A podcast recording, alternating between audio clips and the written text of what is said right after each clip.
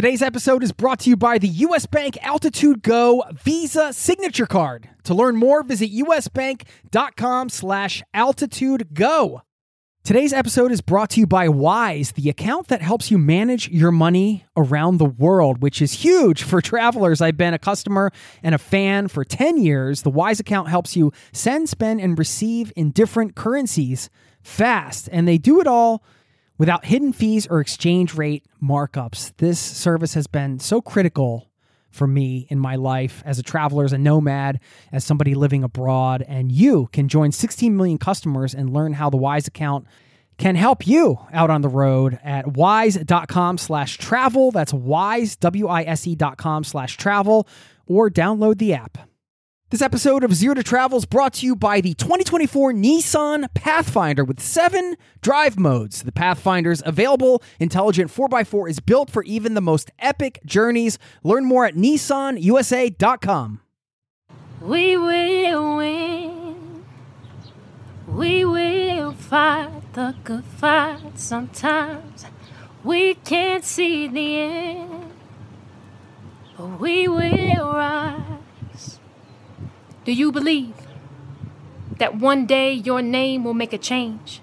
That someone in some way will be better because you came? Do you know that when you leave, you're not fully gone?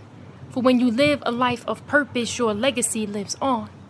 Some inspiring words from the spoken word poet Just a Vessel, otherwise known as Stephanie James. She is our guest for the interview segment of this show today. The conversation is packed with golden nuggets. So get your pickaxes ready, my friends. We talk about why words matter, how to manage your internal dialogue, and the importance of not being so hard on yourself.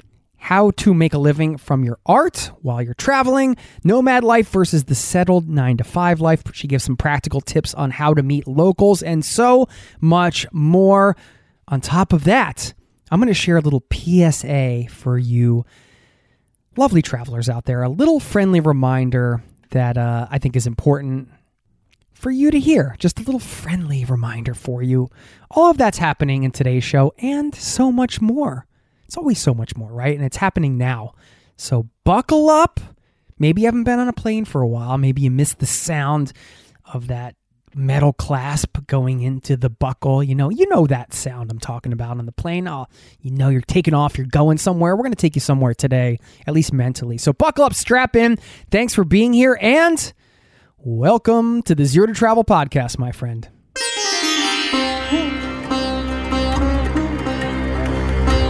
You're listening to the Zero to Travel podcast, where we explore exciting travel based work, lifestyle, and business opportunities, helping you to achieve your wildest travel dreams.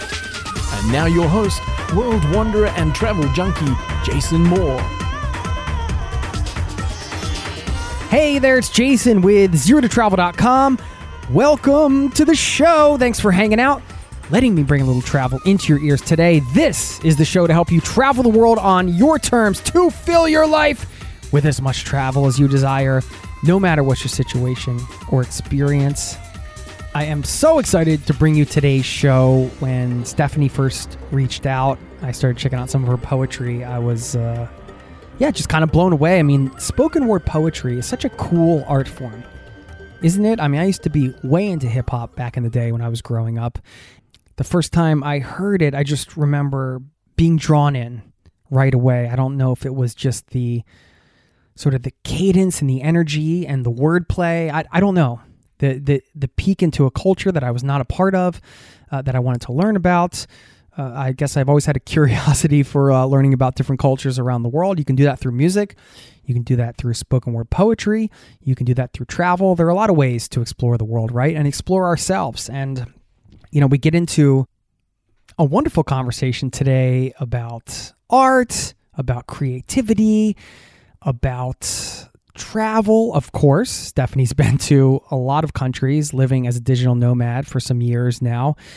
We talk about slow travel, we talk about digging into the local scene and just a whole bunch of other stuff. So it is uh it's just great. I can't wait to to share it with you. Before we get into that, a couple things. You know I'm going to come with a shout out to one of you lovely souls in the Zero to Travel listening community. And a little PSA for you, just a friendly little reminder you might need to hear. Maybe you need to hear it today, or maybe not. I don't know, but I'm going to share it anyway. That's all going to happen after the interview. Now, let's get into the interview. I don't want to delay any further, but stick around afterwards because I'll share this little PSA for you. I'll share a shout out to somebody in this community. We'll share a little more poetry from Just a Vessel, and I'll leave you with a quote. It's a bunch of stuff going on in the back end, so stick around for that and enjoy our chat. I will see you on the other side, my friend.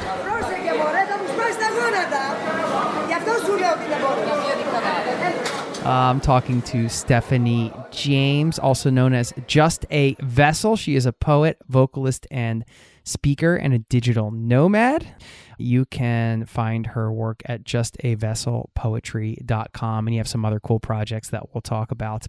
Yeah, I got the email from you and then checked out some of your poetry, and I'm always kind of blown away by like what you do.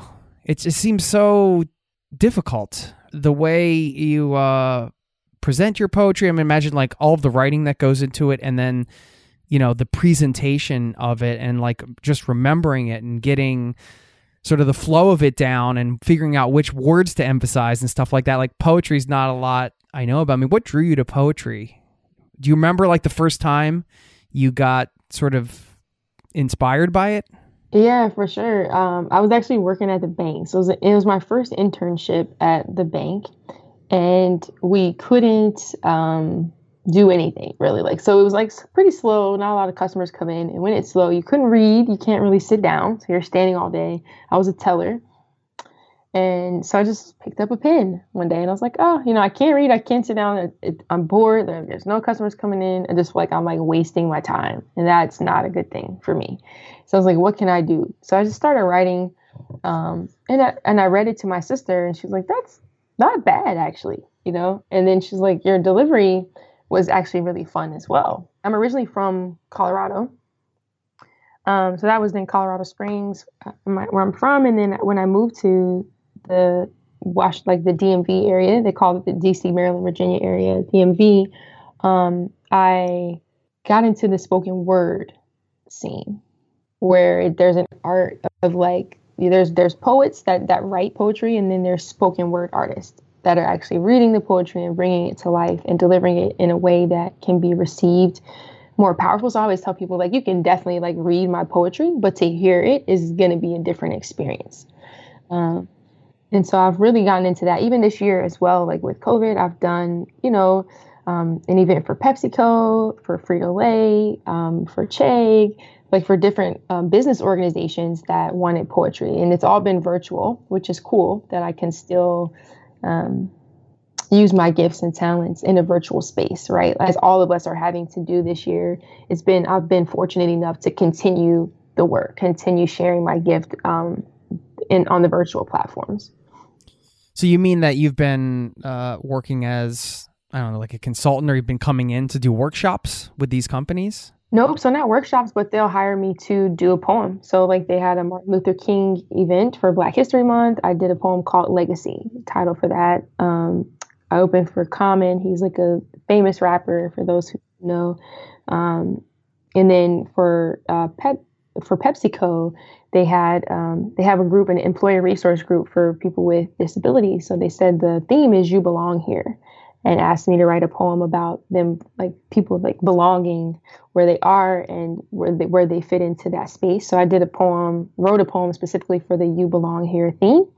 And um, it was very well received very very well received. So it's, it's really cool to be able like i said to still write and to still share my gift even on a virtual platform keeping everybody safe but also still doing what i Yeah. love. Yeah Yeah, I mean, be able to earn a living from your art. That's something I want to talk about in a bit too, because that's not a a feat that everybody can pull off, right? Even if you're talented as you are, but uh, it's great that you're able to like also, you know, earn a living some some of your living from that as well. You know, it was interesting that you said sort of boardroom led to this whole thing because I, I had interviewed somebody once who's a like a known musician here in Norway where I'm based, and uh, he said I, I asked him what where creativity comes from for him, and he said boardroom. It was something along those lines, right? And I was like, it was just the I thought it was such an interesting answer because it's just not something I I've thought about. And then now you're recanting your story, and it was kind of a similar thing. Like I feel like some of those opportunities are missed in this day and age because people don't give themselves enough time to be bored. There's too much going on with the smartphone, right? True. Yeah, you're always just into your phone, and then you're taken away a lot, right? Like it's so distracting. Um, like when I'm writing a poem, I have to put the phone away. Um, or if I'm using it to write to, to type in it, that's fine, right? But like most of the time, I prefer to actually write so I can go back and like cross out and you know old school pen and paper. Yeah. Um, right?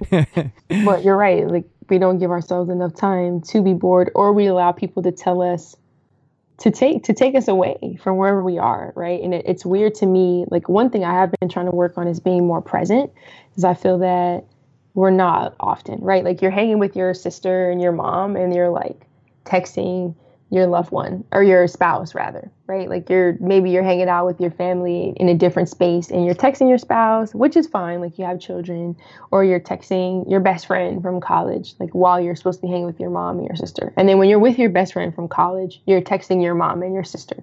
And it's like wait why don't we like enjoy the people that we're with like and be present um, when we're there. And it's not to say never to text anyone else when you're with somebody different, but just being mindful of the time that you're spending in when you're present with somebody physically, especially now and nowadays, because you can't be present with that many people um, in the same at the same time. So um, it sounds like a good theme for a future poem. Yeah, for sure. well, I mean, does travel get you present in that way? Oh my goodness, yes. Um, I mean, I guess it does both, right? Because you miss your family. Like you definitely miss the people that you love. You miss home, um, and you do reach out to them. But I found that a couple things is just enjoying the space that you're in when you're there. So, like climbing to the top of Mount Batur, right? For example, in Bali, was amazing. It was a six-hour climb. You start at 2 a.m. You get to the top about 8 a.m. or so to catch the sunrise. It's an amazing venture but it's so tiring. Like it's once you get to the top, it's actually steeper at the top. So if you like you have to have some determination to like pull in when you're really really tired to do the hardest portion of the volcano. Um, and I'm saying that to say that you can't be anywhere else except there. Right? It is so taxing and it requires so much of your attention and like strength that you literally cannot go anywhere else mentally except just thinking about getting to the top of that volcano. So I think there was so many times like in my travels where you have to be present, right? You're watching this professional tango couple in Buenos Aires, you're climbing to top of Cotopaxi in Ecuador. Like there's so many things that really pull your all out of you that it does require your undivided attention. And when you get to the top, when you at the end of that tango show, like all of these things you're just that much more thankful that you took the time to unplug and be there and really witness and experience that. And i got to a point because i do have travel vlogs where i shared a lot of my experiences a lot of them ideally for me right? And i was like documenting my time but then sharing it with everyone else. Um, but there as i went through different countries i realized to you know capture a little moment of this and then put the GoPro away. Put the phone away after you've captured like where you are, what you're doing, having a good time. As I think you can also get caught up in trying to record so much of it that you miss it as well. Or you're watching the experience through your phone or your GoPro or your camera and not really experiencing it for yourself. Hmm. Yeah. Yeah, I think it's a really important I talked about this a lot on the show, just like yeah, like being aware of it or being conscious of it, right? Like almost setting up some rules for yourself. If you know part of your job is going to be like, all right, I want to capture some of this for my vlog. Okay. But does that mean, you know, what does that mean to you? And how much do you want it to interfere with the travel experience? Because there's no doubt it's going to interfere, right?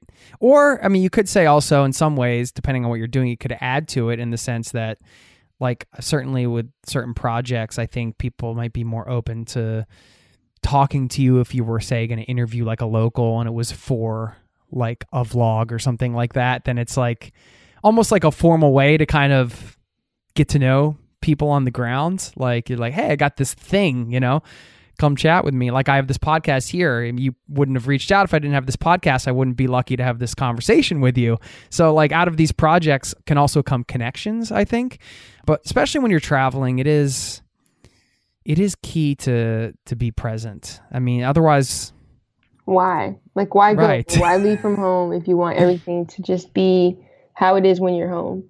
Um, and that's what I tell people all the time too. Like it's not weird, it's different. You know, there's somewhere else and it's not how you're used to. It's like, oh, that's weird. It's like, no, it's not weird. It's just they just do it a different way than we do. And when you can grasp that, um, you you've you've accomplished a big thing because then you can go anywhere and and acclimate to that location um, and feel at home. Right? You can literally make your home anywhere once you have come to that realization that you know it's not weird it's different and, and it's okay right that that they do it differently than what you do that's a big aha for a traveler to get Yeah. Do you find just, I just had a thought as you were kind of saying that because you were reframing it essentially with one word. It's like, uh, it's not weird, it's different. And, and I'm thinking about your poetry and what you do as an artist. And, you know, you work with words, right? I mean, that's what you do. So is that a common practice for you? Something uh, as a way to using language to sort of reframe things or the way you think? And, and if so, how do you do that? Absolutely. Yeah, that is as a man as an admissions manager at a tech company, as a poet, as a sister, as a coach, as everything. Yes, like words. Yes, 100%.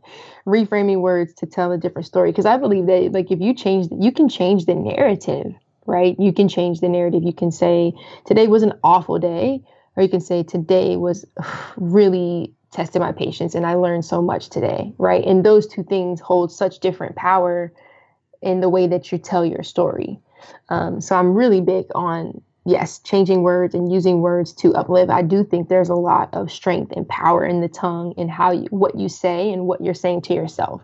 And I think we underestimate how powerful what we say to ourselves is. If you think about it, you're talking to yourself all day Yeah. right? You hear a lot of things For better or worse, right? Yeah, and and you're on your smartphone and you're having all these distractions, but at the end of the day, during the day, more than we realize, we're think we're we're having thoughts and we're listening to ourselves so much. Um, and so you have to I always tell my friends like be gentle with yourself. Be gentle with the things that you're telling yourself, or they'll say something crazy about themselves, and I'm like, hey, hey, hey, you're talking about my friend, right? But they're talking about themselves, and I just think it's a good reminder to know that, like, yeah, words are very powerful, and I do find myself um, to answer your question, like framing, framing words in such a way that tell a story that I want to hear, or that I want to Mhm. read, or that I, you know, want others to to know about themselves for sure. Yeah. What, if any, challenges have you had uh, in terms of like? It's one thing to kind of hole up and say, say you're, you know, you're at the bank counter as a teller and you're writing these poems, and you know maybe they're just for you, or you maybe you share them with your sister or somebody close or whatever. But it's another thing to like then go out and stand on stage and share it with a group of people, or put yourself out there as as an artist. Um, and since we're talking about sort of self talk and and reframing things and things like that, is that something you've always been comfortable with, or did you have to work on your own self talk and, and like kind of work through it in order to like get to a point where you were comfortable with putting yourself out there as a as a quote unquote artist? Yeah, kind of a combination. So like I used to beatbox and I used to sing as a as a youngster. Um, I still sing as well and beatbox, um, but it I was on stages early is what I'm saying. So I it, that was normal to me to be on stage to share my gift. My mom was the mom that was like, "Hey, I've got friends over. Sing something really quick. Let them hear you do that." You know, so I was always like being put on the spot. So I wasn't shy. Like I've never been a shy person. Um, but I will say in the poetry space, like spoken word was new for me in 2013 is when I really started like getting into the spoken word um, space. And it's important to find your own voice because sometimes you like go to a place and like all poets sound the same, they all have like the same style or cadence that they use. So I think it's very important to find your own voice. And the beautiful thing about poetry and just artistry in general, in my opinion, is that no one can tell you that it's wrong.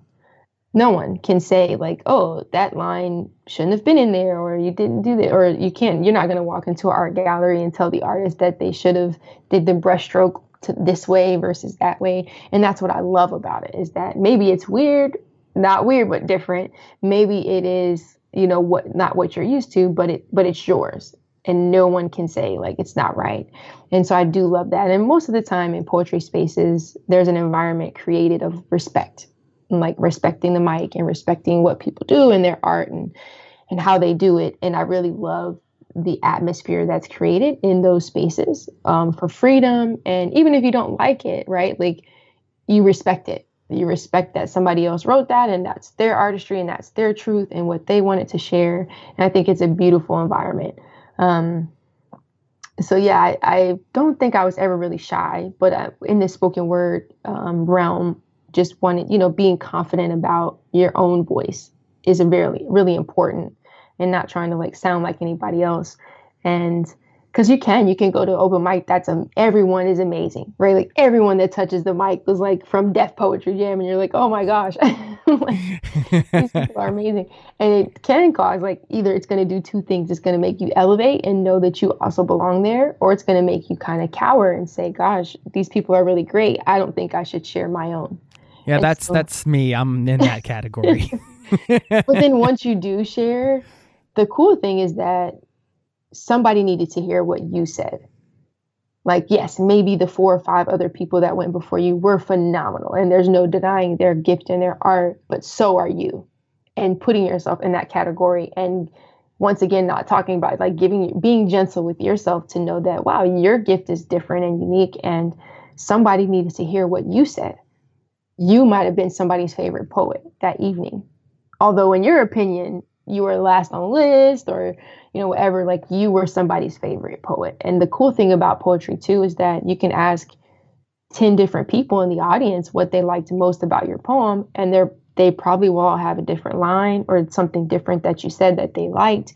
And it's people listen with ears of where they are. Like you know they say like you can only see through the, your own lens. I feel like this is same with your hearing. So it's like you're gonna with being a father um, and, and being in relationship or being single, you're going to pull different parts of a poem. There, different things are going to speak to you in different ways, just given like who you are and where you are in life. And so I love that about poetry as well. Like one line might hit one other person, whereas this line did something else, or this line made somebody else cry because they're dealing with a death, and you're talking about, um, you know, loss. So I love that about it, that it just can touch different people in different ways. That's my favorite part about it. It never gets old. Um, I love it. I love it. This episode is brought to you by US Bank. Recently, I went out for tacos and it wasn't even Friday. Yes, we have Taco Friday in Norway not Taco Tuesday. Well, more importantly, I could have earned rewards for every scrumptious bite of those chorizo soft shells.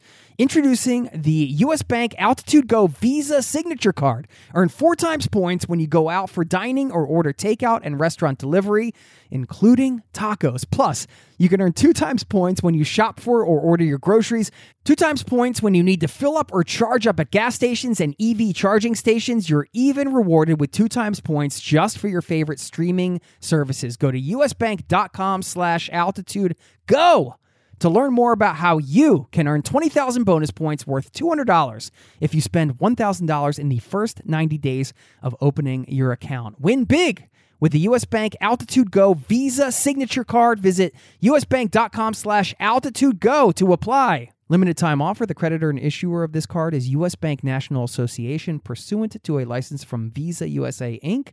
Some restrictions may apply.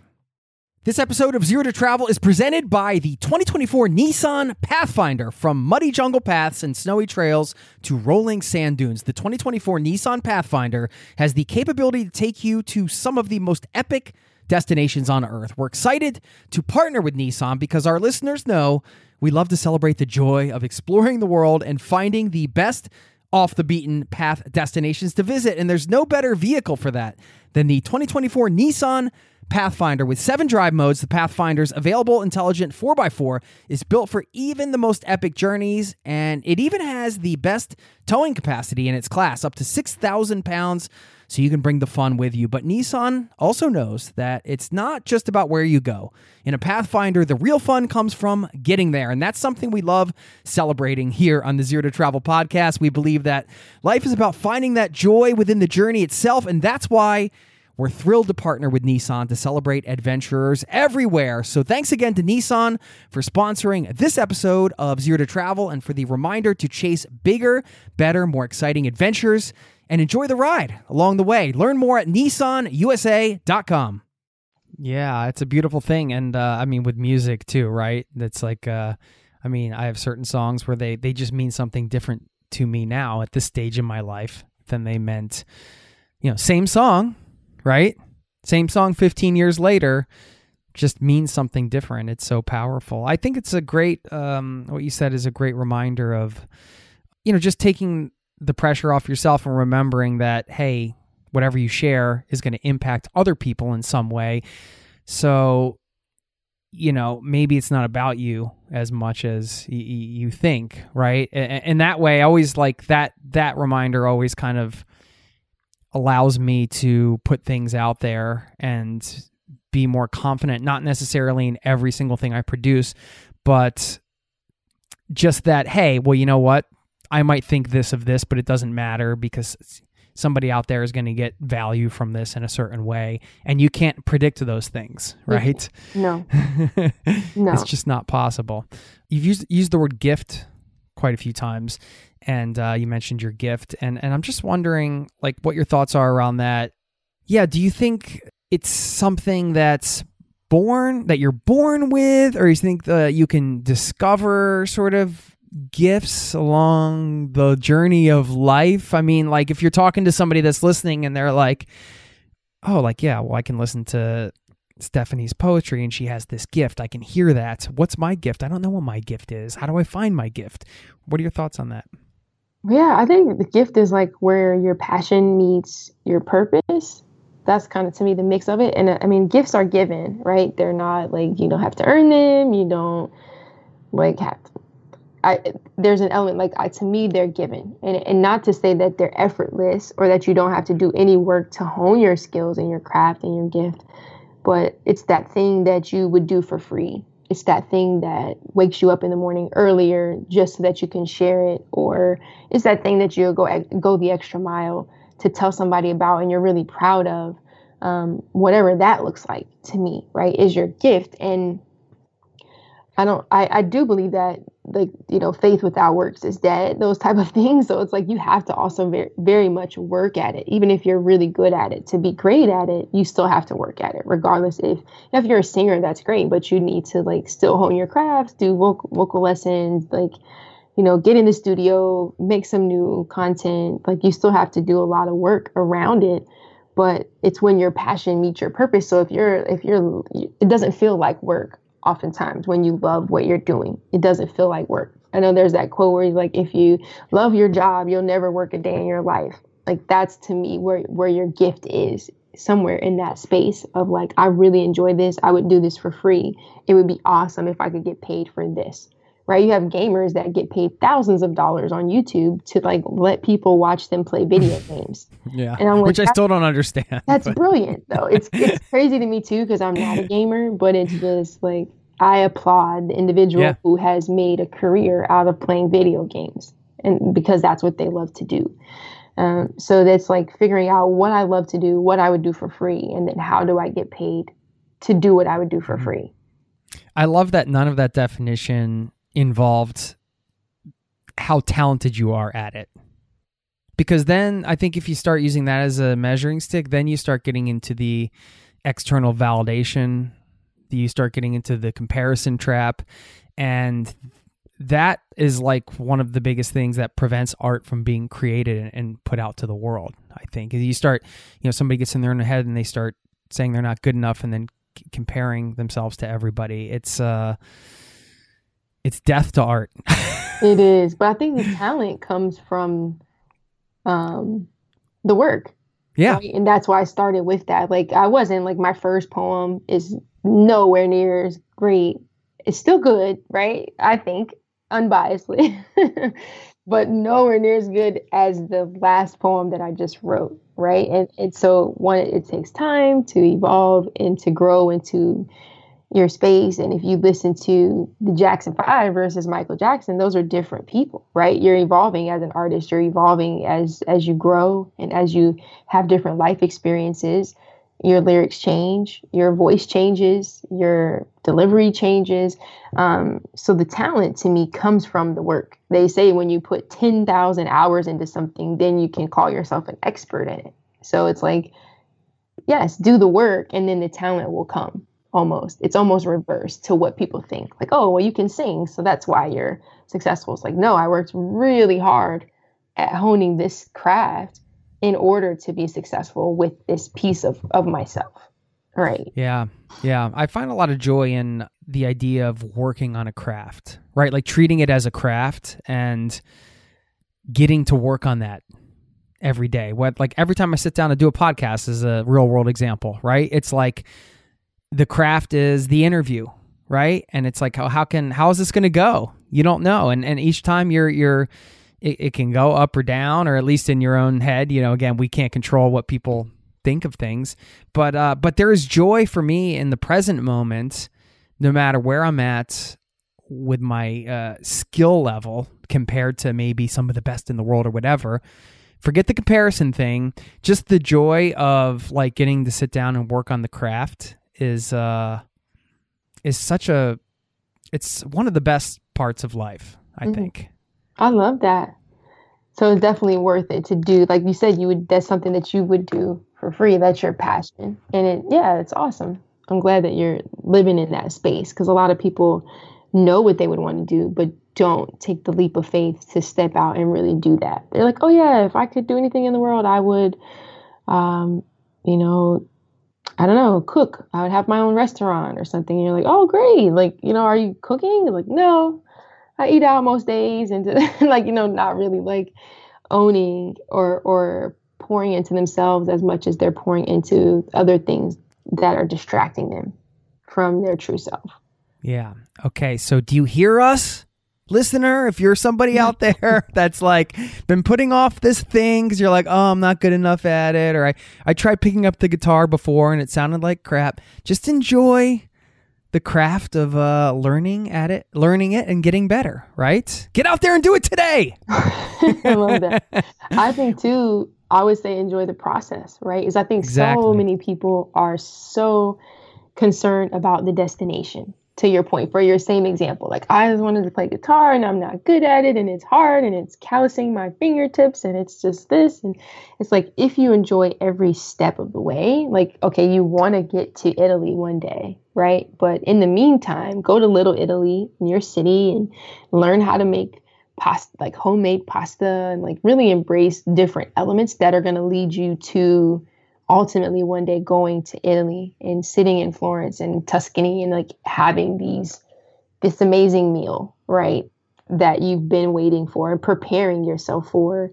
And I just think it's I think it's important to believe in yourself, believe in the dreams that you have for yourself and know that they're tangible, but along the way, enjoying the process and the journey along the way. And it's funny that we're we're on that topic too, because like as I was traveling in 2017, I went to 18 countries. And in the beginning, I knew like so it was like 12 countries in 12 months was the thing, and we went to some other ones in between. So that's where it came to 18. But I lived in each country for a month at a time. So one month, one a different country, every month a new country. And it was interesting because That was intentional. You're like, I'm going to Mhm. live in a country every month. hmm And I was actually with a group, so that allowed um, we traveled together. So it was like four months in South America, four months in Europe, four months in Southeast Asia, and what we all talked about during the trip was not looking ahead as much, right? So you can be in Chile, knowing that you're going to Uruguay next next month, and miss Chile, like miss Valparaiso and, and Santiago and like miss where you are because you're so focused on where you're going next that you're not enjoying where you are presently. And so I would use that in life as well. Like enjoy where you are right now. I always tell people you are exactly where you need to be. Right. I don't like being late, but when I am late, I'm not like in a panic mode. I'm like, hmm, there were some people that were late to um, the World Trade Center that morning on purpose. They were exactly where they needed to be. Um, and so I always kind of hold that that that truth that you are exactly where you need to be when you need to be there and I think it's once again coming back to just being present in that space. Like, yes, okay, we're looking forward to Uruguay and Argentina and Italy and Prague and Budapest and all these amazing places. But right now, we're in Chile and I'm going to enjoy Chile and, you know, their cuisine and their culture and their, their food and their, their food, cuisine, language, religion, like just getting to know where I am is important. Yeah. Do you think there's a power in adopting a label? For example, maybe you're somebody that's never traveled anywhere yet, but you have, you know, plans to travel and, mm. and you just start calling yourself a digital nomad. You're like, I'm a digital nomad now. Or you're like, I'm a poet, right? Mm-hmm. Like you, you maybe you wrote one poem or zero or five and you're right at the beginning, but you, you just, you take the label and you just own it. Is is that like tricking yourself or is there some kind of power in that, do you think? Um, I think that there's power in truth because your mind really knows. Like if you write one poem and you're like, I am a poet. That is what I do. I'm a spoken word artist. I am the best in the world. Like I think there's there's there is some strength and power in affirmations, but I also think that there's strength and power in honesty as well. So and your mind knows like if you're not a professional snowmobiler or whatever you want to do your mind knows that right i think it's there's a sweet spot in saying what you want until you see what you said in the sense of saying potentially like oh i'm an aspiring poet like i'm i've started writing poetry and i'm an aspiring spoken word artist um, but i do think that you should give credit to yourself where credit's due. And I don't think many of us do that, right? So I've spoken in over 30 countries. I've performed in over 30 countries that I've been in. That makes me an international artist. Now, was it on the same stage as Beyonce or was I in the O2 in London? No, was not, right? And so I think that sometimes we say, oh, since I wasn't on this big stage, I haven't arrived yet. But if you've performed internationally, you're an international artist right so i think that there's there's beauty in like being honest with yourself but also affirming what you have done and really digging into like who am i? What are the things that i have accomplished um, that i don't give myself credit for? That's really really important to like give credit where credit's due even and especially for ourselves. We're our worst yes. hard to give ourselves credit mm-hmm. sometimes. I mean i think it's also yeah in a way it's kind of giving yourself permission to to be that thing or to work on that craft mm-hmm. right? And i think that's that can be a pretty powerful thing as well that can keep the momentum going we have touched on travel a bit but we should mm-hmm. talk a little bit more about travel of course okay. um so yeah you grew up in colorado springs did you mm-hmm. grow mm-hmm. up traveling that's a military town right it is yes i was i was actually born in germany um, my dad was in the army um, okay but then we shortly thereafter moved to Colorado Springs, which is a military town. So he was stationed there, but then he got out of the army. So like not at all. Like I lived in Colorado Springs from 1 to 18 and we didn't travel a lot. Um, I played basketball in high school and so I did some traveling around the states for um, did some traveling around the states for basketball tournaments, like AAU tournaments, summer camps, things like that. Um, and that I really, I've always really enjoyed traveling and like seeing different places. So that was kind of the start. And then uh, it wasn't until I, I went to college, I went to Hampton University, played basketball there. And at the end of my senior year, um, my professor was like, you know, there's this internship going on with NBC Universal for the 2008 Summer Olympics in Beijing. It's like, whoa. He's like, the deadline is already passed. I was like, thanks for nothing. and he's like, uh, but you should write. You should write the the owner. I've sent her your transcripts. Like I had straight A's in college, and he and he said, send her your transcripts. Um, you just need a writer and ask if, if they're willing to like extend this deadline for you. And I was like, ooh, okay. So I wrote the letter. She reached out to me and said, "Hey, can you fly to uh, Rockefeller, New York, like Rockefeller Plaza in New York, um, tomorrow?" And I was like, "Oh, definitely a college student. Don't have the funds, and it's just for an interview. I don't even know that I'm going to get this you're just asking me to do and the college student like that's a big ask right? Plus yeah you're like uh i don't know if i have enough money to get ramen noodles right, exactly. right now. Maybe i can throw an egg in there if i'm lucky. Exactly. so it was um, a big ask but i also felt like sometimes you have to take that a big risk in order to get a bigger reward. So i was like i'm gonna just have faith and try it. And so I, I flew up there did the interview flew back same day, like right after the interview, I got back to the airport and flew back and made it in time back for basketball practice. Nonetheless, um, I got it. I got the internship, and that was like the biggest eye opener for me to go to Beijing, right?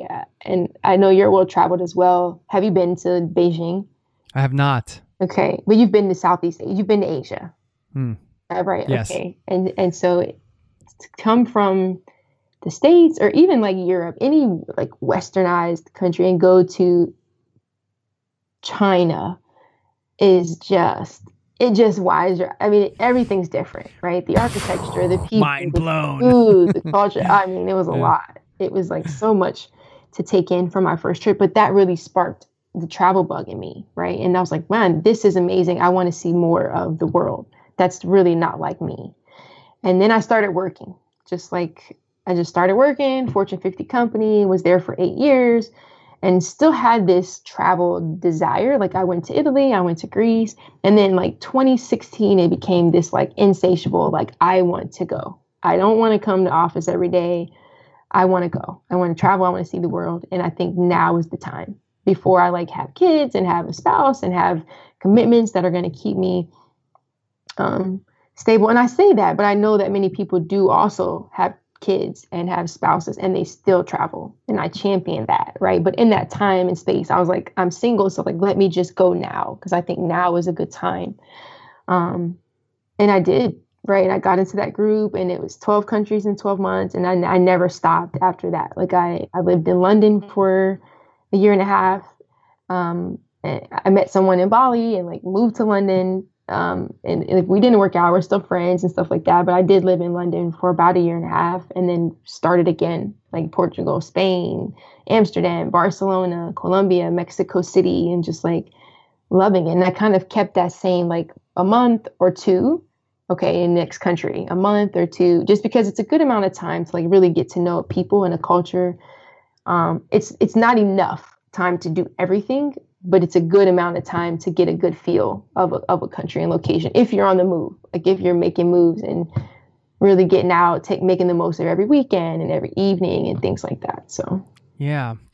Wow. So eight years in the company were you like not that you regret it or anything but uh but, you know that that time it sounds like after the beijing experience i'm not sure when things started building up where you were like oh man, I don't, I can't do this forever. I need to get out and travel. Was it like, you know, part way through where you, where you still like, cause a lot of times I see either sometimes the, the switch just flips for somebody and then they're just like out of there. And other times it's like a multi-year period to kind of get their head around what that means and, you know, still kind of going to the, to the job and just, sort of doing it, but not like really wanting to be there wholeheartedly. Uh, what was that process like for you? Yes, I actually really enjoyed my time. Like I really enjoyed my time there. I always had global aspirations on my performance review. So like anytime we're talking, I was like, you know, what's going on in the comp this company is like world worldwide. So like any global opportunities and international opportunities definitely open to do those. So I was always in that mind frame. Always knew that I would be open to going international. I just didn't know how or like what that would look like. So maybe about four years in, like I went to um, Greece and I just oh my gosh, it's still one of my favorite countries. Like out of the 38 that I've been to, Greece is just phenomenal. Um, and then another like two years went by. I went to Italy. I was like, oh my gosh, Italy's amazing. And went to like some to Jamaica and the Bahamas, you know, some of those. But I just wanted to make it my lifestyle, and I was determined to do that. Like however, however that that came mm-hmm. about, right? And so I took a leap because when I left, I think a lot of people stay because it's secure, right? It was a great company. Yeah. I was paid. It's it's always well. easier to stay with the known and, instead of going for the unknown, right?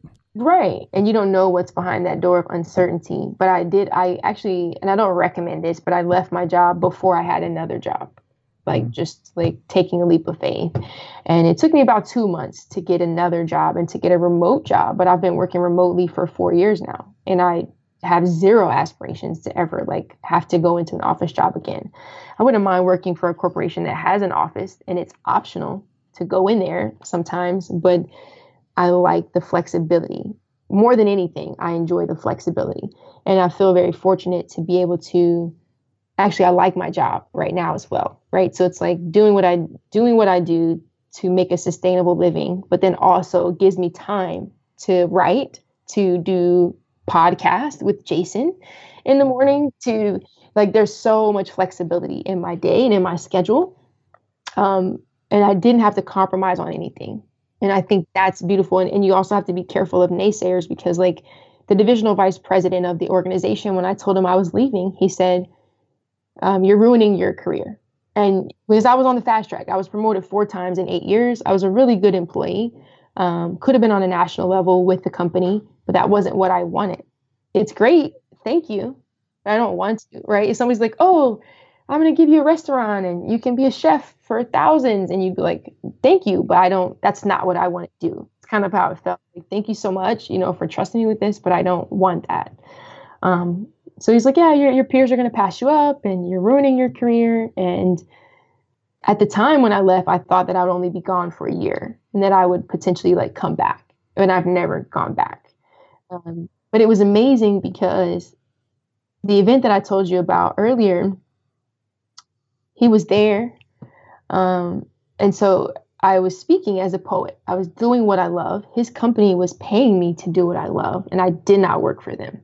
And it was so amazing, like to go back and like do my poetry and say, like, look, look, like your company's paying me to do what I love, and I do not work here. And what you told me was false. Yeah. In your face Yeah. is what we're trying to say. right. Right. Graciously, yes. But it was. Uh, there's nothing like that though. When somebody Yeah. said, didn't believe in you, and then they have to watch you walking in your purpose. It is, and it's not for revenge or anything like that, but it's just fun. That that's like a bonus. Like, oh, you told me no, and and look at me flying. You know, so it was. Um, it's been a ride. It's definitely been a ride. And I'm grateful for my time. I'm grateful for those eight years because I think that a lot of people say, oh, take that leap of faith. You have to make that jump. But I think you should make a calculated jump, right? Like I'm was still smart about it. Like I worked there for eight years. I was very smart with my resources and savings. And those eight years afforded me the opportunity to leave, which sounds interesting, but like they built me up to leave them, right, at a certain space. And I think that yeah, some people don't have the resources that they need when they start off, and those are different testimonies. But my testimony is yes, I took a leap of faith, but I also calculated how far down is it? Is the water deep enough to catch me when I land? Can I swim? What will that look like if I completely tank? Like, you have to weigh out all options. You have to weigh out that you could completely fail and what the absolute worst case scenario is. And if you're okay with the worst case scenario, jump. Yes. That's a powerful exercise and it, it certainly I think yeah, can empower people because it's like like you said, if the worst case scenario plays out, then you're just like, well, I already played this out in my head and I was fine with it. So whatever and chances are, it's not going to to play out. Like the worst case scenario generally is not going to happen to most people, I would say, uh, because you find a way. It's cool that you didn't let the naysayers stop you from doing what you wanted to do. And I think I think for people, if there's somebody listening that has like that type of person in their life, you have to remember that they're coming from different places too. I think. Sometimes people may be coming from jealousy even just like hey i you know i've been at this company for 30 years and i never chased my dreams. So it, whether it's conscious or subconsciously it might be like well hey you shouldn't do that. You're going to ruin your career. And, and maybe that's just something internally going on. You, you know that's just one example of course. Or they just truly believe you're going to uh, ruin your career and then you just have to say well I'm going to have faith that that this is going to work out or you know, like you said, just do something else and just roll with it. Like make a decision and roll with it. I used to be hard uh I used to be pretty not I was not terrible at making decisions, but kind of. Like when it came to big decisions, I just couldn't pull the trigger and then finally I was just like, well, you know, it's all just an experience. You just make a decision and you roll with it and you just have that experience and you can't really look back, you know? Right. And even you learn from it, right? I feel like in life we either win or we learn. Like we never lose. And and that's just if you tell yourself that story, like once again, framing it, changing the narrative that you're that you're speaking to yourself, being gentle with yourself, that failing is not a failure. It's like, oh, this didn't work this way. So let me try it this way or let me try something different over here. Like those are all perfectly fine. It's funny is like they have that line of like this is how people think success looks and the line is like going all over the place really, right? Like there's so many detours and stops and different things that you have to do to get to a life that you love. But if you're constantly focused on creating a life that you love, you will arrive at that at that at that place eventually. If you're gentle with yourself, if you don't stop, if you keep um, having like different visions that you want to chase after and you're going after them unapologetically, like you, if your goal is to create a life that you love, that will happen. Yeah. That's all starting with the intention, mm-hmm. right?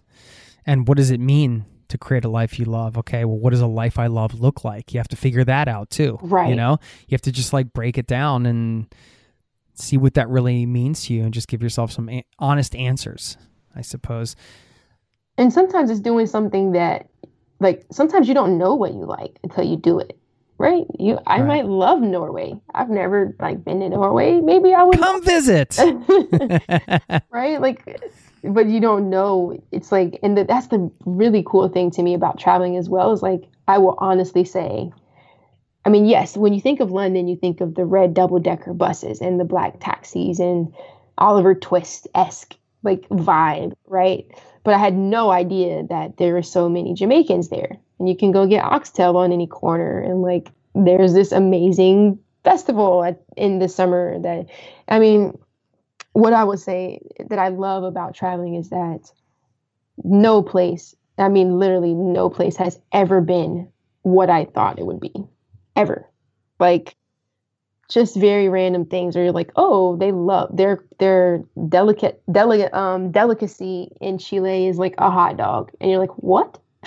like what? What's that? They eat guinea pig in Ecuador and that's like their delicacy. And I mean I can go on for days, but I just think it's cool that you never can really no place is ever what you expected it to be yes, there's elements that you knew would be there. Like you know where there there are glaciers and you're looking at the Blue Lagoon in Iceland and this and that, but you don't do you know that they eat rotten shark? Do you know that? Like I just think there's so many layers to every single place and to like go there and experience it and it's nothing like you thought it would be is the best. That's the mm. absolute best experience to me. Yeah, and you get to discover more of those when you're traveling a bit slower, like you mentioned, sure. where you're spending some quality time in in places. Well, what were some of the places that really stood out to you? Places that you're like, hey, you know, I want to go spend more time there. Like maybe you're like top three places you'd love to go back to that you've been. Definitely Greece. Um, yeah. And I'm almost scared to go back to Greece because I loved it so much. Like I don't even want to taint the memory of it, but I'm definitely gonna go back. but I just like loved it so much my first time there. Um, just like the people, the vibe, all the buildings are blue and white, so it just puts you in this very serene space. And the people were so friendly. The food, I love like feta cheese, so like sold, you know, Greek salad every day with the block of feta. Thank you. Yes, please. um, I love Thailand. You know, it's a land of, land of a thousand smiles. Once again, the food is phenomenal and it's cheap, right? So that's always nice, like to be able to go somewhere and like the dollar stretches a little bit further. Um, we're, you know, privileged in that regard. And so, like, that, like, Thailand is, it's really, the people are so beautiful and their initial disposition is to smile at you. And I just love how, how welcoming they were. Um, Budapest was a surprise, right? There's not many Americans that you'll talk to and say, hey, if you could go anywhere in the world, where do you want to go? And they say Hungary. All right. Nobody's saying that. Like, I won't say nobody, but not a lot of people are saying everybody wants to go to Paris and Rome and Tokyo and all the places that are pushed to us or that we hear about the most. You want to go to London and Paris and Tokyo and Rome, right? But like Budapest is becoming more popular, but it's not really on that list just yet. And so during that year in 2017, I was like, um, you know, hey, we're just rolling. And and as I mentioned to you before, no place was as it seemed. I had a great time in Montevideo. Like, who knew Uruguay was so fun? Who knew? Not me. Um, and so I was just open to any place, right? We lived in Bulgaria, lived in in um, Prague, and and so then what that does is it shows you that there's beauty everywhere, right? And so Budapest was just amazing. Like there's a lot of um I don't really I'm not a huge drinker, but I do like to like hang out and there's different um ruin bars there. So what they do is take like alleys that have been um deserted and they turn them into open air bars or like lounges and there's they're all over the city so you can literally be walking and think you're like look going to look into a deserted alleyway and it's like this amazing hangout space and so vibrant and open air, trees in the middle of the the location. You're like, what is happening in this, in the city? Um, the food is very good. It's very hearty. and they like a lot of stews and like red meat and things like that. But um, I don't know. And and I and I performed in a lot of these. Um, I did like international videos, one in Argentina, one in Budapest, and one in Vietnam. So like Ho Chi Minh is also important to me too. Um, and it was just sensory overload. I haven't been to India. I've heard a lot of stories about India and like you have to like work yourself up to prepare like to go to India just because it's so much to take in. Um, my experience with that has been um, Ho Chi Minh so far. It is sensory overload. Like you walk out your house and there's like you're smelling, seeing, touching, feel, everything is happening at the same time. The city has 7 million scooters um, you know, you're running in the morning and seeing like chickens being defeathered and God knows what is happening on all the streets at any given time. Um, so those are some of the places that I enjoyed. I enjoyed because they were so different than anything that I've known or or what I expected. Would you love to have an incredible cup of coffee every day? I've tried it all. I've done the pour over, I've done the French press but I tasted an AeroPress coffee many years ago and immediately I was sold. I had to get one. AeroPress is a patented three in one brew technology. This combines the flavor benefits of espresso, pour over, and French press all into one compact portable device built for travel or home. I love things you can use in both places. This device has over 55,000 five star reviews in over 60 countries. AeroPress is the best reviewed coffee press on the planet. I've owned one for so many years. I don't even remember how long it's been. And they are under 50 bucks. So they also make an exceptional gift. Thoughtful, proven, tasty, and travel oriented. Who wouldn't love that? Now, you get 20% off just for being a listener of this show at aeropress.com slash zero to travel. That's aeropress, A-E-R-O-P-R-E-S-S dot com slash zero to travel. That will save you 20% on checkout. Thanks to AeroPress for supporting today's show. Hey, it's Jason here. Did you know you are invited to join the first ever Zero to Travel community trip? Yes, we're planning a trip together. We're headed to Morocco November 30th through December 9th. And you can get all the details at zerototravel.com slash trip. It's open for booking. Now we have 13 spots left at the time of this recording and you have until the end of March to book. So if you're interested in traveling with an amazing community, this community, a small group of people on an incredible journey through Morocco together with me, Sign up over there at zerototravel.com slash trip to get all the details. Thanks for listening and hope to see you there. Do you have any advice you want to share for connecting with locals in these areas? I mean, imagine just from some of the stuff you're doing, you have to kind of figure out, okay, well, like, where's where are people doing spoken word mm-hmm. poetry? And how do I actually get connected to the scene here? And like I mean everybody has their version of that scene that they might be interested in or just connecting with with locals whether it's in the arts or just just to connect. What's kind of worked for you? I mean practical stuff but also it can be more like mindset stuff too. Yeah definitely more so like um, social media for sure. Like it's it's a powerful tool. If you're not using it like just to scroll through, it's a powerful tool when you're using it to like search and see what's going on in different areas. And honestly, a lot of things that I did was um, researching and just reaching out, like reaching out to people and saying, "Hey, I see you're in London. I see that you do poetry as well. Um, I'm coming to town th- these dates. Uh, do you have any recommendations?" And there, you're going to run into no response or oh i don't know you know i did that a long time ago you know those things but it's like get digging and digging and digging until you find the right person and then oftentimes when you find the right person um, they can connect you to a lot like if somebody got hold of me and said hey what do you can you share anything with me about the poetry scene in the DMV area? I can read them a list of right a million places. They found the right person. exactly. So that's what I was doing though as well. Like, you know, and, and in London I found one guy who had a long list of all of the poetry places to go.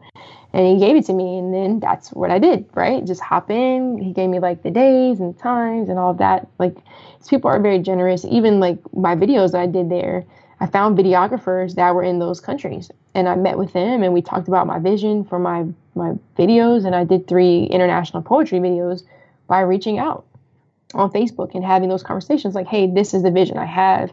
I see that you're a videographer. What are your fees? Let's talk about my concept and your concept and how we can potentially work together. And so um, a native Hungarian did my video in Budapest, and native Argentinian did it in um, Caminito in Buenos Aires. And then there was a guy from France who was living in Vietnam. He was actually teaching the Vietnamese French, and he was a videographer. So his name's Christoph. He actually did my video in Vietnam. So and you found them all just through social media, kind mm-hmm. of researching, connecting with people, and then asking them, "Hey, do you know somebody?" And yeah, I mean, I'm sure it certainly helps. I'm sure that you have like a web presence uh, and that people can see the work that you do, which is another advantage of kind of like putting yourself out there, right? You're like, mm-hmm. all right, this this isn't just somebody who's talking about it. This is somebody who actually does this, um, and that all starts somewhere for for everybody. But what a cool way to kind of connect with different types of people on the ground, yes. right? And then have something creative that you can do that's your passion while you're traveling. Because I imagine, well, I, I know being nomadic, you know, you you become untethered from like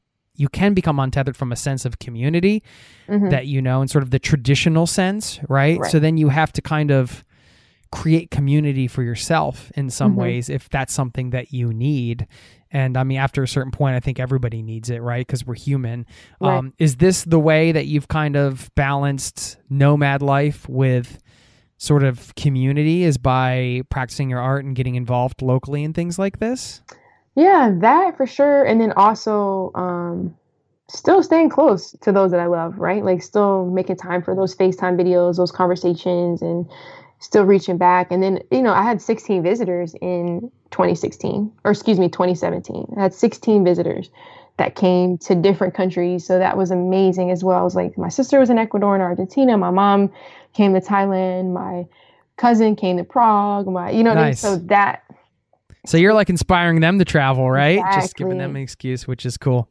Exactly. Yeah. So that so that building community where you are, but then also like maintaining the community that you have as well and saying, Hey, come with me. You know, I, I gave my mom the full itinerary and I said, choose where you want to come. And I that was her Christmas gift. And she chose Thailand, which I was surprised. It was a long flight for her from Colorado, but she enjoyed it. She loved it so much. So nice. Yeah. Yeah. What do you like about? I mean, I know you're not traveling now because we all know what's going on, but right. what do you like about nomad life, and what do you dislike about it, or find challenging?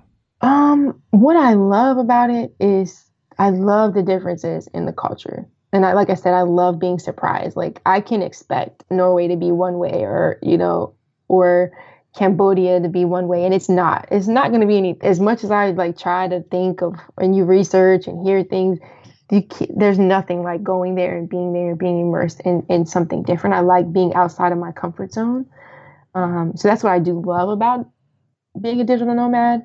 Um, what I don't like about it, not many things. I would say sometimes it's hard to it's hard to say goodbye right? Like, so you're there for a month. It's like it, it, the way I do it too. Like, if you're there for a month, and you started early, it's a decent amount of time to like have your favorite restaurant, have made some friends, like hanging out, and then it's like the moment that you get comfortable, it's time to go.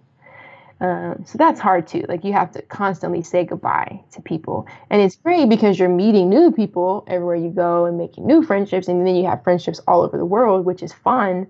But you know, I still talk to my friends in Budapest and Ecuador, and you know, all the places like the different places I've been. I still keep up with a lot of individuals. Um, I was performing in Bali, and like um, one of the gentlemen from the band, he reached out to me and like they're building a new stage, and he's like, the next time you come to Bali, like this stage is waiting for you. And it's like it's cool to have friends all over the world, but it's also difficult to like say Yeah. goodbye, you know, again and again and again and again and again. Yeah. Yeah, Um, for sure. It's kind of funny how, yeah, something you said. I always found this too. Like if you spend, you know, a decent amount of time in a place for a nomad, right? Like it could be a few weeks or something. Mm-hmm. Yeah, and you know you check out a bunch of places and you find like a cafe you really like and it, the tendency i think can be it's like old habits die hard yes, to like kind of go back to the same place sometimes even though you know there's this whole city to explore yeah, because there is something every once in a while with having a bit of familiarity with something right it's kind of like all right I, know i don't live here but like if i go back to that same cafe like i kind of yeah. Feel like I might yeah. belong in this community a little bit for at least like a, a short period of time, you know? and it's so important that you said that because I always tell people, I encourage people to, if you're going to be there for a short period of time, you have to move quick, right? So, like within two to three days of getting to a new location, I would always um, look at where's the closest grocery store, what's my nearest bus station, what metro am I closest to, where's the nearest gym, like when gyms were a thing or open. um, like looking at all of those things and knowing that two to three days in, running the neighborhood to like understand where I am, feel comfortable, getting home a couple different ways instead of always going the same way. Like if you do that early on, it makes you feel a little bit more comfortable sooner. I, I did promise I'd touch on making a living from your art. Any advice for people out there that are trying to do the same? For sure. I mean, what I would say is just start, right? And it's so annoying. That's such annoying advice. Um, like there was a motivational speaker that gave me that. I waited an hour to speak to her, and I don't normally do that. And I was like so encouraged by what she said, and I was like, I want to start like motivational speaking and doing this, and she's like, Oh yeah, just get started. And I was like so mad. Like I waited for an hour for you to tell me to just start. But it is very true, actually. Like just start, right? Like if you want to write, start writing even if it's just a little bit every day, even if it's absolute crap what you're writing down, like initially until you start to hone your skills or like go back and edit and make adjustments, um, it's important to just get started. And I think that sometimes we have this big, grandiose vision in our minds. And so it keeps us from starting because we're like, gosh, I have such high aspirations for this. And I don't know where to start because it's so big, right? And it's take one bite. Like, okay, you want to eat this big, big burger? Well, the only way to, to to eat it is to start. Like, cut a piece off, chew a little bit. Maybe you can't eat all today. Maybe you can't get it all this week or this month. But if you start chopping away at it one bite at a time, eventually it may rot or you might finish it, right? But honestly, it's like knowing, like, first figure out what it is that you want to do. Like, where does your passion meet your purpose? And then what can you do a little bit every day to move the needle forward in that direction?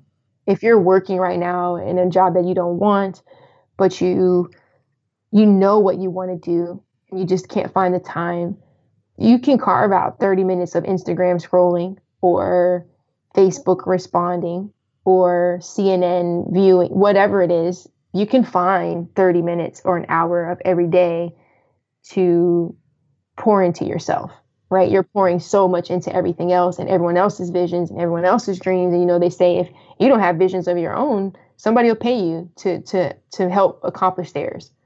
Right. So it's like and I, I'm very adamant about like working out and making my smoothie and um, you know, reaching out to podcast hosts and like having speaking events and reaching out to corporations and doing things that make me happy that are moving just the vessel forward and not just only working for my corporation. And by the end of the day, I'm so spent that I have zero time for pushing my dreams forward. Like it's very important to make time for yourself, whatever that looks like for you. And I think once you do that more, it's like I do my passion and then I get paid for it. It's not that I was looking for the money first. It's like I was looking to do my passion first. And then people said, Oh, how much do you charge? that's where you want to get to that sweet spot where you're not looking for it to like sustain all of you, but you're like, I would do this for free, or this is what I want to do no matter what. And then once the payments start coming in, that's great. That's bonus. But that's not Yeah. where I'm that's not the vantage point that I'm starting from. Right. Yeah, I love that. That's great advice. Thank you so much for sharing that. We should mention the the t-shirt project you have. If you want to just tell everybody quickly about that, and you can give them the website. 'cause this is an, another interesting thing you have going on. Yeah, thank you. Yeah, so it's just uh, it's a minimalism movement. Um, it's really encouraging people to pack less and travel more, and that all came about because I've been living out of a suitcase and a backpack for three years, four years, and people are like, oh, I just couldn't do without this or that or this, and so it was like really to inspire like a minimalist movement, like pack less, travel more. Yes, I have on the same shirt, but I'm in a different country, and that's really what it is: the same shirt, different country. Um, and so it's same shirt dc.myshopify.com. And um, yeah, it's just really a minimalist movement. So we have like hoodies, tank tops, and t-shirts, and says, yeah, I have on the same shirt, but I'm in different country. So it's like, do you care about what I'm wearing, or or does it matter that I'm exploring and experiencing new things? Uh, is kind of the premise behind it. So yeah. Yes, and you can really roll with that one shirt. I, just remember being in Vietnam, and since you were talking about Vietnam, you know, getting like getting fresh clothes, and then I'm like, Mhm. all right, I'm gonna just put on this T-shirt, and then you walk outside, and it's like 12 seconds later, Yeah, you're, you're- soaked you're in sweat. soaked. I'm like, Yeah. does it even matter that these clothes are clean? you Right. could just have probably just have the one T-shirt. It's kind of funny. Mhm. Just a vessel is what you call yourself as a poet. I mean, I think the name kind of explains explains it, self-explanatory. I'm just wondering the the feeling when you're creating. You feel that coming through you in a way that's spiritual. I don't know, just just describe it. Yeah, for sure. So it's just a vessel, right? No more, no less. Like I used to say, I'm just a vessel. He uses. Um, so like I sometimes feel like if you write something and you read it and it hits you back, it's like wow, like I wrote this, but I know that I didn't write this. If that makes sense, it's like it's not like you said something bigger than you, bigger than yourself. So I definitely feel that. I definitely love to inspire, um, and I do feel that like when I'm on stage and just the feedback, even that's af- affirming afterwards, like, oh my gosh, I needed that piece, or I just lost my daughter, and that spoke to me for this reason. So, one, it's great, like positive affirmation is great afterwards. But even if nobody came up to me after um, an event, you know that I know when I'm speaking that it's touching somebody, right? And if it touches one person, I'm good. I'm good for the day. If I'm speaking to a thousand and one person's mindset or heart was shifted or pricked in any way, I feel good. Feel like mission accomplished. Um, so yeah, it's definitely bigger than myself, and that's how I want it to be for sure. Yeah, I find it interesting when you're creating that balance. I mean, like for me, it's songwriting, but you know, like there's the practical aspect of wordsmithing, right? Mhm. And, and but like then there's this flow state that it's like you're there, but you're not there, kind of, and it's just sort of coming out. It, it, when you get to that place where you're not judging it, and it's just getting onto the page, whether it's good or bad, is like to be decided later. When you kind of do the more use the practical mind to kind of like curate and then Right. refine or something like that. But that magical sort of flow state is uh, is just like I live for that. It's such a great Mhm. feeling, you know. it is a good feeling. It takes a Um, while sometimes to get into that space, but once you get there, it's it is a nice place to be for sure. For sure. Um, I've had an absolute blast chatting with you. I'm not going to put you on the spot like your mom used to with the singing, but I mean, maybe I don't know if you have a little a little travel theme something you can throw at us. If not, no worries. I know it's early for you. We could always like you could always send me some files and I can throw something here in the outro so you guys Yeah. can have a listen. Okay, yeah, I can definitely do that. Um, I don't like off top. I don't have any like I don't have a theme song though. Maybe I need to get that since Jason's asking. No, no, not I. Well, yeah, I, I said a travel themed thing. I didn't expect that you have a theme song, but that Oh, would be okay. funny. You could be like, "Hey, this is my theme song." I that. Um, yeah, some travel themed poetry, or just yeah, maybe we'll just you know just send me some files and we can uh, we can give you a little listen to uh, Just a Vessel uh, and some of the poetry, and of course, uh, Just a Vessel is Stephanie James, who has been kind enough to give us her time today. Thank you so much, Stephanie. I've had a blast. I hope that yeah, I hope you do visit Norway. It'd be fun to do this again in person. That would be awesome. Yeah, it's definitely on my list. Like everywhere is on my list. Um, but yeah, this, if anyone interested in connecting, it's uh, justavesselpoetry.com and um, vessel 22 on Instagram, Twitter, and Facebook, and all the all the socials. Just a vessel 22. So thank you so much for having me, Jason. I really Awesome. appreciate it. I've enjoyed Yeah. it. Yeah, cool. Me too. Have a blast. Please keep in touch. We'll do. Take care. Thanks you too.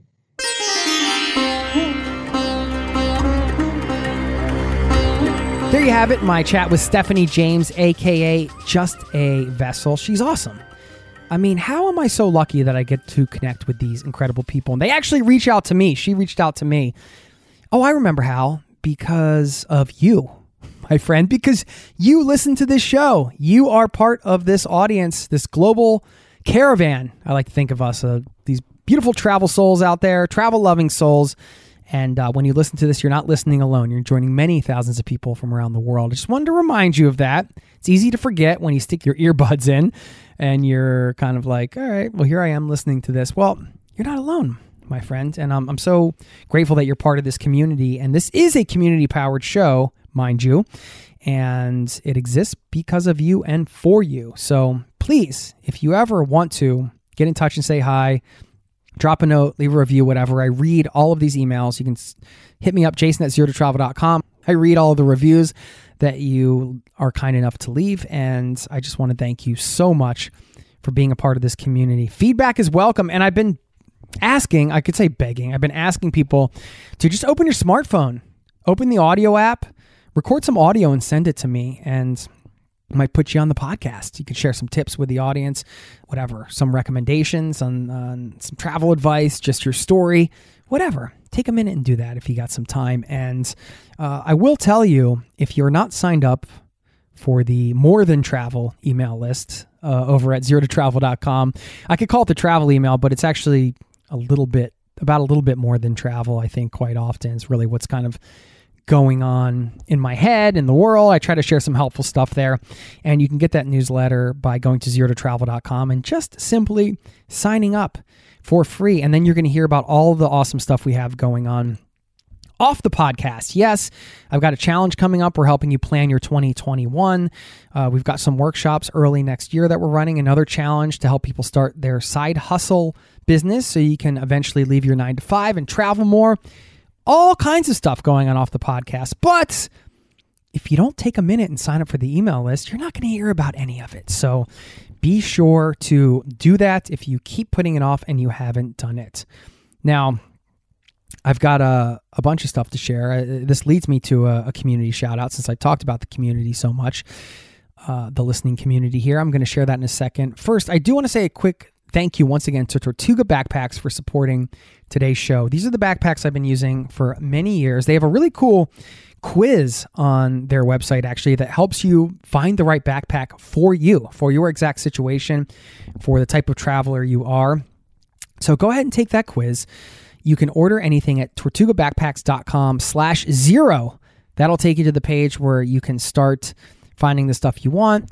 When you check out, you get a discount. If you spend more than $200, you spend you save 20%. 300 you save 25% and 500 or more you save 30%. They never do sales at Tortuga, but this is especially here with the pandemic and everything. So they are hooking you up and that sale runs from November 17th through December 21st. So don't dilly dally. Get a gift for yourself. I love that word dilly dally, by the way. Uh, don't dilly dally. Get a gift for yourself. Get a gift for a loved one because you're going to be able to get their stuff on sale, which never happens, like I said. And um, they've got incredible travel gear. So stuff that you can use at home or traveling. Uh, they also have a try it on at home program. So you have 30 days to try it out. You can put your own stuff in, pack it with your own gear, see how it feels, see if you like it. And then you can send it back at no risk within 30 days if you do not like it, but you're going to like it. So uh, you really got nothing to lose. TortugaBackpacks.com slash zero, Z E R O, spelled out. TortugaBackpacks.com slash zero. Check them out. Okay. Now, gotta give a shout out. First of all, anytime somebody leaves me a review, I mean, come on, you took some time out of your day to say something nice about the podcast. You know, I'm shouting you out, my friend. This one is from Bednets. Bednets. Five stars. Love this show. I've been greatly enjoying this podcast, catching up as a new listener on past episodes. We will travel again soon enough, and I'm grateful for the excitement and tips uh, through these fun listens. Would love an episode on tips for students and study abroad. My college age daughter plans to be in Italy in fall 2021. And yes, I will be visiting her. Thank you for your love of travel, adventure, and inspiring guests. Uh, loved the Kathleen Sinclair episode. Stay safe. Love bed nets. Well, they didn't write love bed nets, but anyway, very nice uh, review there. Thank you. And uh, yes, I wanted to let you know, bed nets, whoever you are, the mystery bed nets, that uh, I am in fact going to be publishing an episode coming up soon, all about how to hack college, really at any age. If you you know, even if you're going to like post grad, uh, how to get college cheaper and abroad in Europe. So I'm really excited to bring that episode to you. And I've got a slew of episodes coming up for you, some incredible stuff that's already recorded. I could tease out a bunch of interviews, but I, I will say that you should subscribe if you haven't yet, because, uh, you know, we're seven years into this podcast and I ain't slowing down. I ain't stopping. I'm keeping this thing going because you all give me energy and you keep me motivated to keep rocking the mic. So thank you very much for being a part of this listening community. I do want to give one more shout out, this time to Mike. Who wrote me an email? He said, What's up, Jason? Longtime listener of the podcast. I'm currently going through a rough patch in life, both with my current relationship and job. Want to let you know your podcast gives me hope and motivation to keep trekking. I'm getting to the point where I just want to quit my job and head out into the world. He goes on to say, Keep doing your thing, man. If you're ever in Buffalo, New York, shoot me an email. Buffalo has some great brews and it's an underrated food city. Great hikes in the area as well. Letchworth and Devil Holes. The summer and fall in Buffalo are elite. Thanks for checking in, Mike. You know, true story. I once spent a month in Buffalo for a job. I was driving around a Volkswagen Beetle promoting the New York lottery, and it was kind of a funny job. But anyway, was a lovely town. I love Buffalo, New York. In fact, that's where my mother and my father met. So I have some connections to Buffalo, and I find upstate New York to be a little bit of a hidden gem in the USA. Super friendly people and a lot of cool stuff to do and see. So thanks for checking in and kind of taking me back to Buffalo a, bit, you know, in in my mind anyway. Speaking of going places in your mind, I did have this little PSA to share with you, this public service announcement, right? Dun dun dun. It's it's not that dramatic, but I do want to just say that to all you travelers out there who are feeling like a little disconnected with the world, maybe you're tired of being stuck at home, just remember the world isn't going anywhere. It's still there to be explored. It's just waiting for you. It's waiting for you to explore it. And I don't want you to get down. You know, travel is about more than travel, isn't it? Yeah, it's about seeing the world and experiencing the new places and the cultures and the destinations. But it's also about discovering new things about ourselves, about our place on this planet, about our place in the universe. It's about patience and tolerance and acceptance and love. It's just about so much more than going someplace and seeing something. And a lot of these things we can do at home, right? If we open our minds up, maybe in a different way.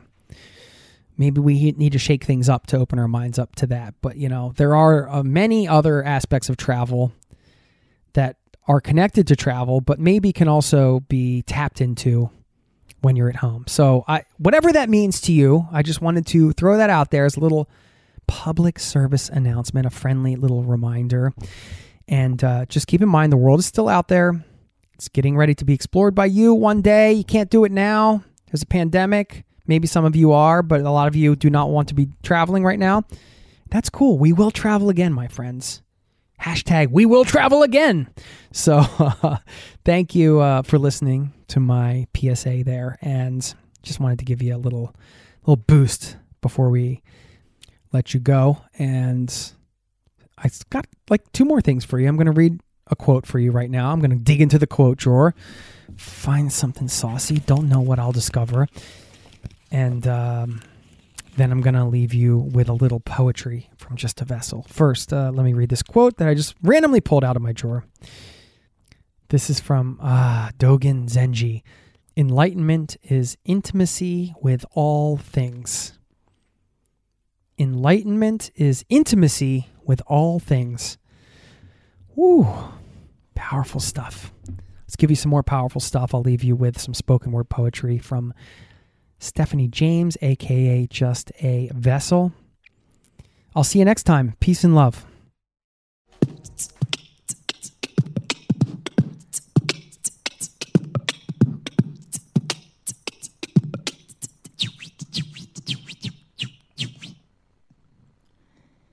I feel it.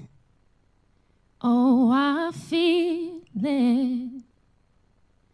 I feel my dream shaking me. I can see it almost reaching. I know this is where it's supposed to be. Do you believe that one day your name will make a change? That someone in some way will be better because you came? Do you know that when you leave, you're not fully gone? For when you live a life of purpose, your legacy lives on. Through the lives of the ones you've touched and the hearts of the ones you've reached, your life will be a legacy if you choose for it to be. You see, we are the prodigies of our ancestors' strong working backs who had to bend sometimes but refused to crack. We are the told you so to what they said we can never do or be. We are the light at the end of the tunnel that they said we'd never see. We are the hope that they prayed for, the inherited strength passed down. We are the seat they refused to give up. We found our thrones and wear our crowns. Royalty is our name and is from our ancestors' graves who fought for us and taught us that history can be changed that we can write our stories even when the narrative had a different ending. We can get to the end of hope, tie a rope, and hold to new beginnings.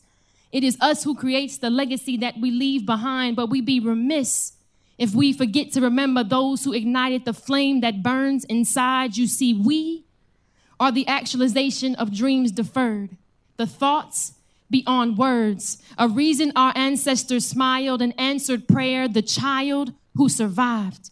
We are alive, and it is up to us to make sure that their dreams keep on living, to breathe into our passions and commit to generational healing. We are ceilings broken, limitless skies, a glimpse of heaven on earth. We are life. Legacy is what you leave behind, but you build it one single day at a time. We are divine, miracle workers, dream pushers, atmosphere shifters. We are purpose. The only thing standing between us and success at our best, we are enough. And if we never give up, we will be the twins to the ones who came before us, gorgeous minds, intelligent hearts. In a world full of broken pieces, we are the best parts. We are love, freedom ringing from the soul. Although sometimes divided, we are always whole. We are joy in the morning, a song stuck on repeat. We are laughter and fun, just what they thought we would be. And yes, there's always opportunity to improve. But we have shown that there's strength in numbers when those numbers are willing to move. Do what you can and you will have always done enough. Give everything that you got and you will have never given too much. We say thank you to our ancestors for being your best, for doing what's right, never settling for what's left. We appreciate you for fighting before we came. And now we will continue to battle in honor of your name and not to approach violence sedentary, but continue to stand firm for what's necessary. Not necessarily creating a front line, but also never afraid to stand firm for what's right. You see, he had a dream and we are a dream come true. He had a dream for a better future, and we're experiencing what dreaming can do. He had a dream for his loved ones, and we are the ones that he loved. He had a dream for his children's children, and now their future depend on us. You see, do you believe that one day your name will make a change? That someone in some way will be better because you came? Do you know that when you leave, you're not fully gone? For when you live a life of purpose, your legacy lives on through the lives of the ones you've touched and the hearts of the ones you've reached. Your life will be a legacy if you choose for it to be. Thank you.